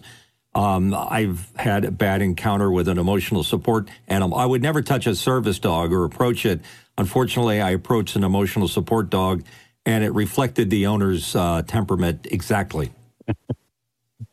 right. Thanks, Mitchell. Um, all right. Mitchell, uh, let's go ahead to the next topic. Next topic from Dave Troutman in Edmonton, Canada, suggesting can there be a discussion one day about the novel interface in Apple's Vision Pro and how it might help people with a disability? Brendan? I agree. I agree with that discussion um, and using that for you know future discussion about cool tech and how we make it accessible. I think that's a great idea. I agree. We should definitely talk about that. Okay, and Albert. Uh, we talk about accessibility issues of new technologies, but I'm also uh, I think this question actually uh, mentions um, the importance of talking about how new technologies can also improve accessibility uh, for, uh, in general, right? So um, I'd love to discuss about that. Um, thank you for the question. Great. Thank you. And Mitchell, let's go ahead to the next topic. Robert Sababity from Poland uh, suggests would it be worth having some workshops for producers and after hours on using the main conferencing platforms Zoom, Microsoft Teams, WebEx, etc. In Europe, I run workshops for interpreter associations to help build skills and awareness, sign and simultaneous. Great. Yeah. Thanks again, Robert, uh, for another great idea. You know, as I think all of the platforms are improving over time, I also feel like all of these platforms uh, have room for improvement right? There's you know especially in regards to access and disabilities and, and languages as you as you mentioned. Uh, so uh, great topic. Brendan i want to hear your thoughts on this. Sure as a person who uses um, you know this type of technology and still using today absolutely it's very um, good subject to discuss. Um, and really kind of i think a lot of people kind of relate to that and that's something we would want to talk about. As a deaf person it's more difficult to access these types of platforms obviously. So um, i think really if we could talk about like zoom i think it's getting better. I think it really depends on your perspective but for other people um, you have to figure out what's best for them and see what their perspectives are on what's the best way to approach it so i agree i think we definitely should talk about that Great. Thanks, Brendan. Uh, Mitchell, let's go ahead to the next topic. Michael Koffer in New York suggests if there is a sign language interpreter that's not up to par, I would inform the agency not to send me that interpreter. Uh, they would ask me reasons. Is that appropriate for them to ask? Brendan. Um, so it really is kind of up to the person. I, I think that um, if um, they're asking why, because they want to improve who they're selecting, that's a different thing. But at the same time, it could lead to other problems too. That's a good question. I think we can talk about that definitely. Um, I tend to not want to criticize the interpreter, um, you know, but I think that, yeah, I mean, at the same time, they may want to ask why because they want to know if they're trying to, f- if this is a good fit, because that interpreter that they selected may have not been a good fit for that particular situation. So I think it might be helpful to know that. So it really kind of depends. Thanks, Brendan. Michael? Okay. So, yeah, obviously that was my question. It's my favorite question. Um, so, I mean, I wrote it, obviously. um, but you know, I work with interpreters every day, right? Every day. And so um, if you look at it from a different perspective, and, and that's kind of one of what I want to talk about, like from an agency perspective, there's lots of different things to consider when hiring an interpreter. For example, for bilingual agencies that handle lots and lots of different languages, not just sign language interpreters, right? So they may handle lots of different languages and they like make a lot of money doing that. Um, from they're just you know providing interpreting services uh, and it's expensive. And so let's say for example i can't remember exactly i want to say maybe it was like 50 to 100 different hours 150 to 100 hours minimum um, that aside. But if we're talking about bilingual agencies that provide multiple language services spanish french um, korean lots of different languages um, so there's always a screening process and let's say, for example, if I'm speaking, if a person's speaking Spanish and the interpreter's translating, then, and maybe they're not a good linguistic fit, obviously it's, I mean, it wouldn't be a fit. Um, they're not skilled enough. Um, so that we would have to go through lots of different interpreters. But for when agencies are hiring interpreters, bilingual agencies are hiring interpreters, I'm sorry, I should say that, um, or ASL sign language interpreters, there's no real way for them to screen the interpreters. Oh, I see that you're credentialed as an interpreter, you use, you know, American Sign Language. Okay, you're certified. Okay, sounds good. And then they're hired right? So there's no way for them to screen those interpreters. Certification is generally through Registry of Interpreters for the Deaf, RID registration. And um, you can become certified if you take an exam, but that's a minimally skilled interpreter, right? That's that that means they meet the minimal requirements to be a sign language interpreter. So um, there are two different I guess, skills that sign language interpreters are required to have. First is they have to be able to sign, see sign language and then translate it into spoken English, right?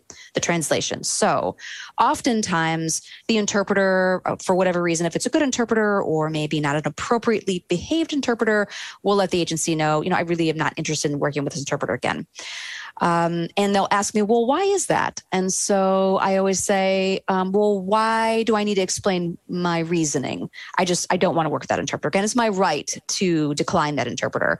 Um, they should trust my opinion on that uh, or give me a form to fill out and let me give my feedback you know, I don't want to have to say all of that because then if I'm going through lots of different agencies and lots of different interpreters can be, become problematic. So um, that's just my two cents on that. I won't go on and on, but just some thoughts on that. Great. Thanks, Michael. Uh, John, you wanted to comment on this as well. I, I think, as a topic, how to have difficult conversations around accessibility would be a great topic idea. Excellent. Yeah, great way to put that. All right, Mitchell, let's go to the next topic. And it's Paul Wallace, Austin, Texas, asking Will live speech using personal voice on Mac OS Sonoma work in a Zoom meeting for a person who no longer, no longer has their voice but has preserved their former voice in personal voice. All right, John. That's a super specific way to approach this topic. I would go more general. How do you use live speech in creative ways? Great. Good. Yeah, I think there's a, a couple of, you know, current and uh, approaching tech topics that have come up that sound like uh, sound like they would be great to cover. So, Mitchell, let's go to the next topic. Albert Kim, Los Angeles, asking competition among minority groups and intersectionality. And let's go to Albert Kim. Yeah, uh, basically, the question that I'm trying to uh, discuss is like, what are some of the biases that we might have? Even though I know that we we uh, say we advocate for disability inclusion, but I also know at the same time, um, you know, there's intersectionality and there's many issues to uh, diversity inclusion, not just accessibility. Are we aware of LGBTQ, for example, or are we aware of or what are do I have maybe biases towards certain other minority groups? You know, I, I'd love to talk about that uh, topic because oftentimes I see that there's a competition between my different minority groups. And I, I don't think that's a really a, a, a good thing. Um, so, you know, discussing about that also, um, asking uh, uh, how do we accommodate conflicting needs. For example, um, if uh, if a low vision uh, attendee uh, needs needs a brighter uh, screen, but you know somebody with photo sensitive epilepsy, you know it'll trigger their um, trigger their diagnosis, right? So when there's a brighter light, so um, how do we, in that case, how do you accommodate better? Uh, so I think I just want to talk about different like uh, intersectionalities. Thanks, Albert. And um, uh, there's a few more questions that we're going to leave for for future conversation, just for the sake of time. But we appreciate all the questions, as always. The producers um, just really keep our show engaging and uh, and moving forward. So we appreciate that. Um, we want to thank our interpreters today. Uh, you know that that keeps the show. Uh, our deaf panelists and and our audience members that uh, that are relying on sign language, which, which really appreciate you being here. Um, thanks to the crew for keeping this show moving along and, um, uh, you know, keeping us looking great and the, the show sounding great. Uh, we just always appreciate uh, everyone that's involved with the show. It's just, it's such a great, um, great audience, great crew, great producers.